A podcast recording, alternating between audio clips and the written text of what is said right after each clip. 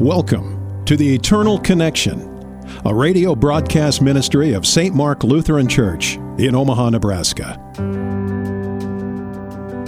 Whether it be through prescribed behaviors, rituals, or practices, every religion in the world teaches that if we desire to know God, it is our responsibility to find Him and know Him. Christianity, however, teaches something very different. Christianity teaches that God has come to us and has revealed His love for us by putting on flesh in Jesus Christ and by giving us His Word through which He continues to speak to us today.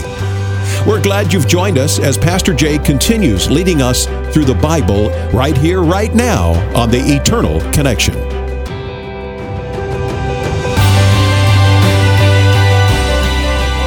And once again, you are eternally connected. Thank you so much for joining us. Pastor Eric J. here from St. Mark Lutheran Church in Omaha, Nebraska, who we're so thankful to for sponsoring this program that comes to you each week, proclaiming the truth and the hope and the joy that is in the gospel of our Lord Jesus Christ, digging into His Word, God's Word in the Bible. And we're continuing our series today called The People of the Book.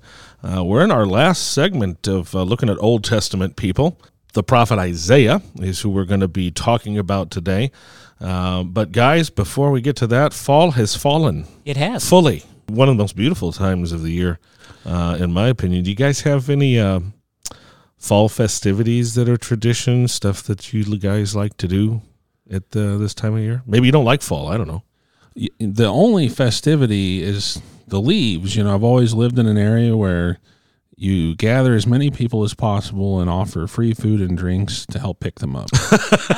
That's a great idea. I'll come rake some leaves. Yeah, do you want to give your address out? Maybe we'll have some listeners show up. But it is do you do one of those big leaf piles and then you like people? I've seen that online. Jump into it. Yeah. Or, yeah, we used to do that. Well, yeah, when the kids were younger, we had some fun with that, and we used to live in a neighborhood with just an enormous tree population and, you know, suburban development, and yeah, it was a big deal. And now living in the country, we still get a good amount of fall leaves, but the wind helps us much disperse them much easier when you don't have a community around you. Well, and I think for me, fall used to mean next is winter, and I used to really be kind of a curmudgeon when it came to winter, but believe it or not, I think I've been around you long enough, Pastor, that you've started to kind of convert me a little bit. The plan is working. So, you know, I actually am enjoying fall. I mean, I do like the little bit cooler weather. Yeah. You know, having a little fire in the backyard is always fun. And the sky changes too. Oh yeah, that's one of my favorite parts of this time of year. That transition from summer to fall, and then from fall into winter, the sky just gets colors that you never see. And one of our favorite things is it's bonfire season. Oh, yeah. Or backyard fire in our situation. Yes. We don't s'mores. S'mores. Yep. We love doing hanging out on the patio and doing that stuff. Hopefully you guys get a chance to enjoy the weather as we push ahead here in our study of God's Word and looking at His prominent people. We're going to be looking at Isaiah today and just using him as an example of the prophets. And kind of what it meant to be a prophet, what it means to prophesy, which I think is often a term that's misunderstood. But we'll be looking at Isaiah for that. So turn in your Bible. We're going to start right at chapter 1, verse 1. But before that, Chip, why don't you pray for us?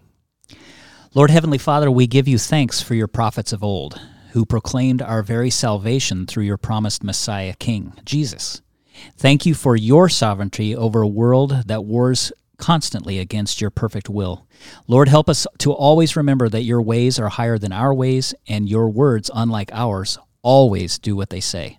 All glory and honor to Jesus, your Son, the Word made flesh. Amen. Amen. Amen. I like how you brought in Isaiah's words into that prayer. Your ways are above our ways, and the word of the Lord will perform what it says. Very good. Every once in a while, I remember something, so... So we're talking about the prophets. We kind of talked about that a little bit with Samuel. He was a prophet. Yep. I mean, for all intents and purposes, Moses was a prophet. Abraham was a prophet. You could even say that Adam was called to prophesy. And you mentioned it, and you might be getting there, but prophet, prophesy, you know, if you're newer to Scripture, those seem like big words, and simply they mean? To tell the truth, God's truth. Yeah. And I think there's a difference between prophesying and being a prophet, right? So let's talk about prophesying first. I mean, most people, when they hear the word prophesy, they think what? Tell the future. Yeah, crystal ball, mm-hmm. you know, some type of incantation to be able to say, hey, this is coming. That certainly is part of it. I mean, Isaiah, large parts of Isaiah are geared towards what's coming. Mm-hmm. But as often the case for all the prophets in Scripture, they're talking about two things at the same time, which is a big word in Scripture we call proleptic. It's looking at something now and talking about something that's happening now, but yet the implications and even the events that are taking place, like Assyrian captivity, Babylonian captivity, where God disciplines the nation Israel for their idolatry, those captivities and the release from that captivity, which prophets like Isaiah, Jeremiah, Amos, all of them are talking about, are real things that are happening. Mm-hmm. But they're also pictures of a spiritual ultimate reality that's going to come from the prophet, Jesus. So, to prophesy simply means to tell the truth, and the truth is God's truth. That is a truth both past, present, and future. Would that be the same as spreading the good news? Yeah, you could honestly say that when a Christian is preaching Christ crucified, you don't have to be a pastor to prophesy. You are truly prophesying. And as we'll see with Isaiah, half the time Isaiah didn't even really know what he was talking about. I mean, these words were given to him. These were inspiration from the Lord, as we'll see when we look at chapter 6. And he's just faithful to write them down. He's faithful to preach them, not even knowing the full extent or implications of what he's saying. That's not what God called prophets for. They were proclaimers, not necessarily to reveal all the mysteries of God, but to pronounce judgment and salvation. Well, and I think it's important to know that when you said that he didn't necessarily understand what he was writing down or what he was prophesying or proclaiming, that didn't mean that he was doing it in gibberish. He wasn't right. He wasn't just sitting there and it's not Reformed Egyptian or anything right. like that. Yeah. So because I mean there are folks today that subscribe to this ability to prophesy, and unfortunately it's nonsense. You're talking about speaking in tongues? Right. Yeah. I mean, even speaking in tongues, that's a legitimate gift of the Spirit, but most people often leave out the fact that there's a interpreter that's required to be there, and God's not going to say anything contradictory. Right. And that's why prophecy is so important, to understand past, present, and future. Whatever God is saying now and whatever he's going to do in the future will always be commensurate, in line with, and in agreement with what he's already said and done. Right. So any good prophecy starts with what has been. And that's the only way to understand what's going forward. And you see this with Jesus, right? On the road to Emmaus, he takes Moses and the prophets and shows how everything that they were talking about was pointing to him. Mm-hmm. And what I mean by he didn't understand, like when we get to Isaiah 53 and the suffering servant, much of what Isaiah was writing, he didn't know who that was going to be. He didn't know really he couldn't have known the Roman cross was going to be how that right. came to be. But clearly, this is what he was writing. And it probably, given the context of Isaiah, didn't make a whole lot of sense to him either on how this servant of God, this ultimate Messiah, was going to come and bring about salvation this way. But he was still telling the truth. Well, and I read just this last week, it was in a book that was designed to, I guess, make some of the more difficult concepts more readable for children. Uh-huh. It was an Bible infographic. Oh. And they talked about how one of the ways that we can be absolutely certain that the Bible is true is because the probability of all the prophecies becoming perfectly fulfilled Jesus, which did happen, is one with a whole bunch of zeros after it. Yeah. And, it was cool that this episode is dealing with that. Yeah. So, Jason, hopefully that answers what you were looking for. A prophet is someone who simply tells the truth, And by that we mean the truth, God's truth. Now, there are plenty of people that can prophesy, but there was an office set up for prophet, that God would call these people to deliver proclamations of judgment and salvation. But going all the way, and that's what Moses did, right? I mean, really, that's what he did. And you get that famous passage from Deuteronomy 18 when Moses says, there's going to be a prophet that comes among you like me, but greater than me. He's the one that's going to give you the truth of God directly from God's mouth. So even that early on, we have the promise that this office of prophet is being used by God not only to speak to God's people in real time, but also as a picture, as a foreshadow of this Word of God made flesh that was going to come and speak to us truly through the mouth of God. So Isaiah begins his book, often called sermons or his book of proclamations, by identifying himself, kind of where he's at, what he's doing. Verse 1 says, the vision of Isaiah, the son of Amos, which is different from Amos, by the way, the prophet. We don't really know much about Amos other than what Isaiah tells us, which he saw concerning Judah and Jerusalem in the days of Uzziah, Jotham, Ahaz, and Hezekiah, kings of Judah. So if you didn't know, the kingdom of Israel that was supposed to be 12 tribes united as one ultimately split. They had a division, and this was really brought about by Solomon, David's son, who departed from the ways of the Lord, and God spoke a judgment that the kingdom was going to be taken away from his son, Rehoboam, and we see that playing out. And then the kingdom was divided between essentially the tribe of Judah and Benjamin to the south, and then the rest of the tribes of Israel to the north. And from that moment on, Israel's really, when we say Israel, we're talking about Israel north. And then the rest of Israel, as it was intended to be, is referred to as Judah, the southern kingdoms. And prophets were called to prophesy to different kingdoms.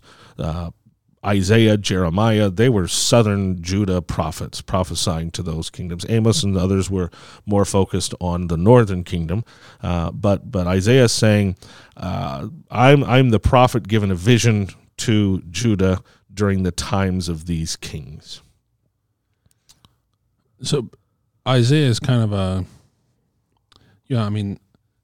important person. Jesus quotes Isaiah in some of his most prominent moments, when he's in his hometown. He quotes Isaiah 61 almost verbatim and says, this prophecy is fulfilled in your hearing. And Jesus identifies himself as the Messiah with those writings of Isaiah. Yeah, and he does that multiple times. So right away in verse 2 of chapter 1, this is really the beginning of what Isaiah has to say. Hear, O heavens, and give ear, O earth, for the Lord has spoken. Children I have reared and brought up, but they have rebelled against me. The ox knows its owner, and the donkey its master's crib, but Israel does not know. My people do not understand. Ah, sinful nation, a people laden with iniquity, offspring and evildoers, children who deal corruptly. They have forsaken the Lord. They have despised the Holy One of Israel. They are utterly estranged. Now, when you read 4 there,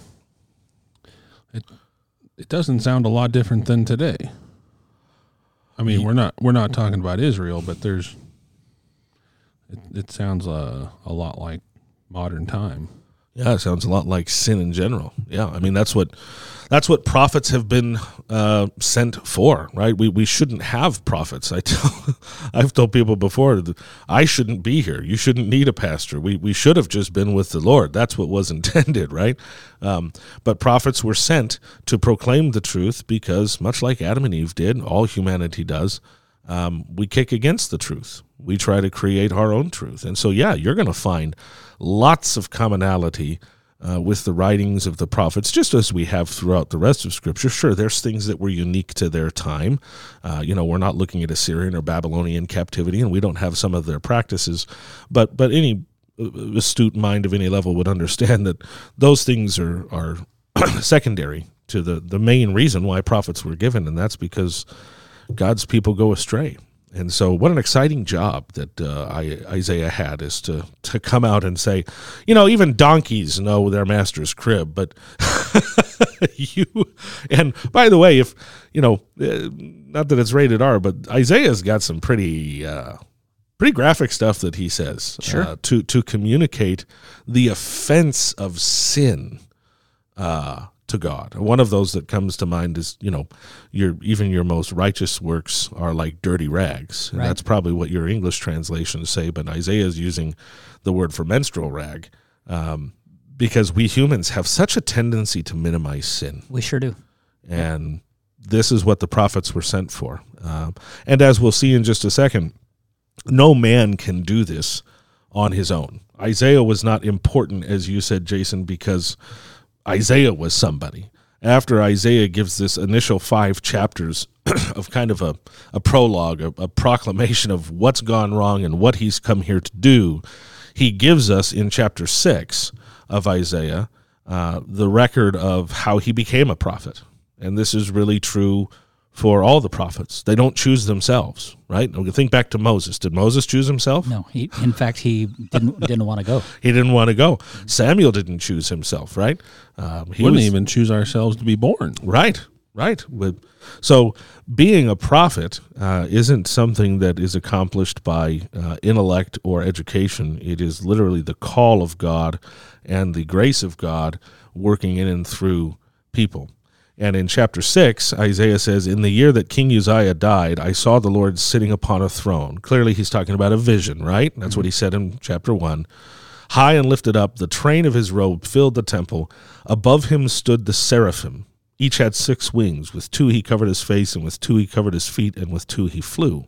And one called to another and said, 'Holy, holy, holy is the Lord of hosts. The whole earth is full of his glory.'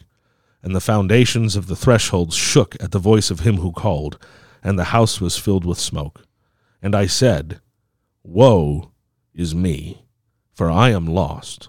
I am a man of unclean lips, and I dwell in the midst of a people with unclean lips. My eyes have seen the King, the Lord of hosts.'" There's a lot there.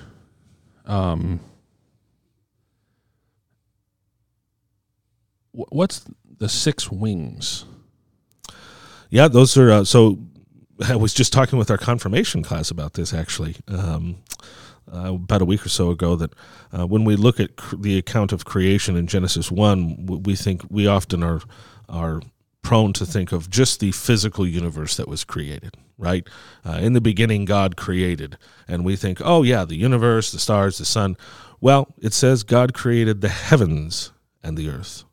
And Colossians would say that he's the maker of all things visible and invisible. So a seraph isn't visible to us. It's a spiritual creature that God created with 6 wings, and they are predominantly surrounding the throne of God in endless worship, doing exactly what you see here, singing, "Holy, holy, holy is the Lord of hosts. The whole earth is filled of his glory." So it's a creature of God, but a spiritual creature of God. And again, this is a vision that Isaiah has. And I think the important part of this passage is, like we were saying, Isaiah did not make himself a prophet. If anything, when Isaiah is given just a vision, I mean, he's not even really there, right? It's like Paul, when he says, "I went up to the third heaven, man, and the things I saw, I feel like it would be a sin if I tried to put human words to describe that." Isaiah sees this, and as soon as he sees the Lord, the King, it acts immediately as a mirror. It reveals not only the glory of God, but the sinfulness and uncleanness of Isaiah himself. Well, and you bring in another name here at the start of 6. In the year that King Uzziah died. King Uzziah is just one of the kings. He's just giving a time reference for us. It's kind of a reference point. Yeah, a reference point. And so what do you, I mean, he's standing there in this vision, unworthy, right? Almost kind of like Moses, right? I'm unclean lips. I have a stutter. And in verse 6, one of the seraphim flew to me, having in his hand a burning coal that he had taken with tongs from the altar of incense. And he touched my mouth and said, Behold, this has touched your lips. Your guilt is taken away, and your sin atoned for.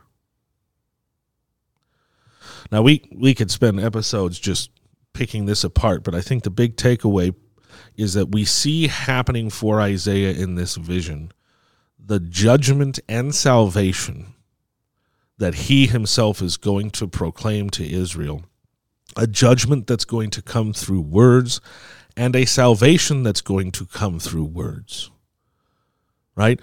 Nothing that Israel or Judah is going to do is going to save them. It's going to be brought to them through this servant that ultimately Isaiah is going to get to in his prophecies, this suffering servant that's going to come.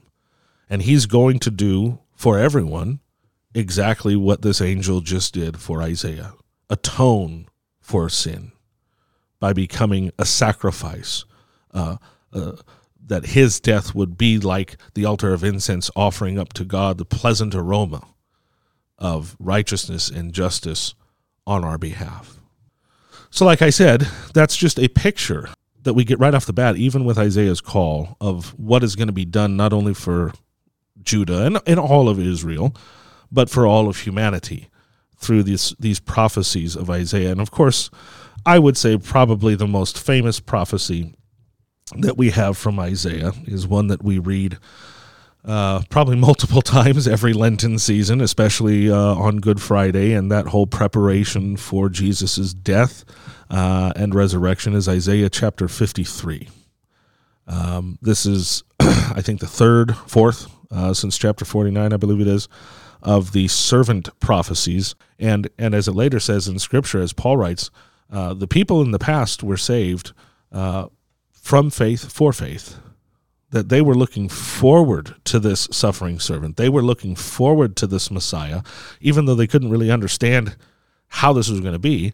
And you and I are saved simply by looking back upon that Messiah. And even we don't understand everything completely. And as Chip, you referenced, it's Isaiah that quotes God and says, my ways are higher than your ways. My thoughts are higher than your thoughts. That's why I'm God and you're not. And so let's read a little bit of that, if not the whole thing, because I think once we get started, it's going to be hard to stop, but maybe we will. Isaiah 53, who has believed what he has heard from us, and to whom has the arm of the Lord been revealed? For he, again, this is the suffering servant that Isaiah is saying is coming, he grew up before him like a young plant, like a root out of dry ground. He had no form or majesty that we should look at him, no beauty that we should desire him. He was despised and rejected by men, a man of sorrows and acquainted with grief, and as one from whom men hid their faces. He was despised, and we esteemed him not. Surely he has borne our griefs, carried our sorrows, yet we esteemed him stricken, smitten by God and afflicted. But he was pierced for our transgressions, he was crushed for our iniquities. Upon him was the chastisement that brought us peace, and with his wounds we are healed. All we like sheep have gone astray. We have turned every one to his own way, and the Lord has laid on him the iniquity of us all. He was oppressed and he was afflicted, yet he opened not his mouth. Like a lamb that is led to the slaughter, and like a sheep that before its shears is silent, so he opened not his mouth. By oppression and judgment he was taken away, and as for his generation, who considered that he was cut off out of the land of the living, stricken for the transgression of my people. And they made his grave with the wicked, and with a rich man in his death, although he had done no violence, and there was no deceit in his mouth. Yet it was the will of the Lord to crush him. He has put him to grief. When his soul makes an offering for guilt, he shall see his offspring. He shall prolong his days. The will of the Lord shall prosper in his hand. Out of the anguish of his soul he shall see and be satisfied. By his knowledge shall the righteous one, my servant, make many to be accounted righteous, and he shall bear their iniquities.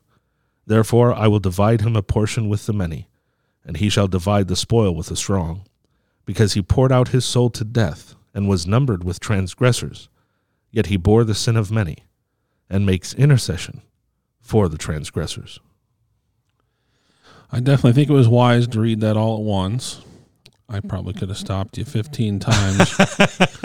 There's a lot there, and he is in Isaiah, it's a lot of stuff to unpack there. Yeah, and isn't it incredible, again, just because of the short time that we have, there's no way Isaiah could have known how detailed and exacting right. Yep, that's what I was his thinking. Words were going to be to what happened to Christ. Mm-hmm. Right? There's just no way, except this was actually God speaking through his prophets, foreshadowing what was coming. And that's really the purpose of all the prophets as we read them.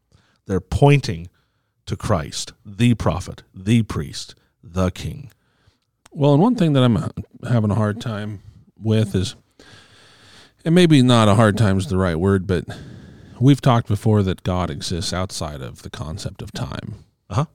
But time's a big deal to us. One of the first things I thought was, how much time are we talking here? You said 800 years. Yeah. And... to God, 800 years probably doesn't mean anything, and that amount of span of time probably doesn't seem the same to him. Right. So I'm sitting here thinking, like, why did it take so long for all that to happen? But in his perfect plan, that might be 5 minutes. Yeah, Peter would say 1,000 years is like a day, and a day is like 1,000 years to the Lord. The reason he takes any time at all is for the sake of those who will come to believe. Mm-hmm. And only he knows when that last person is. We don't know that. And if time keeps marching on, some people will say, well, yeah, see, it's all a lie. Instead, those who truly hear the truth and believe will say, look at how gracious he is for a sinful humanity. And that's really what would have been the struggle for Isaiah and especially the Israelites in captivity, is understanding that, gosh, salvation's going to come through suffering? Well, yeah, but you see, that suffering, this captivity, the captivity of the whole world, is only because of sin. And if we're going to be saved from it, it has to be paid for. God is a God of righteousness, and that's what the suffering servant is coming to suffer for, to pay our price, to be counted with transgressors, so that we would be counted as righteous through faith in what he's done for us. We pray our time together in God's Word has been a blessing to you and to your faith in Jesus Christ, who is our Lord and Savior of the world. If you enjoy listening to our program, we would love to hear from you. Go to eternalconnectionradio.com. To find our full episode archive, contact us, let us know you enjoy the show, or ask a question that Pastor Jay will answer on the air. God bless all of you. We look forward to connecting with you again next Sunday on The Eternal Connection.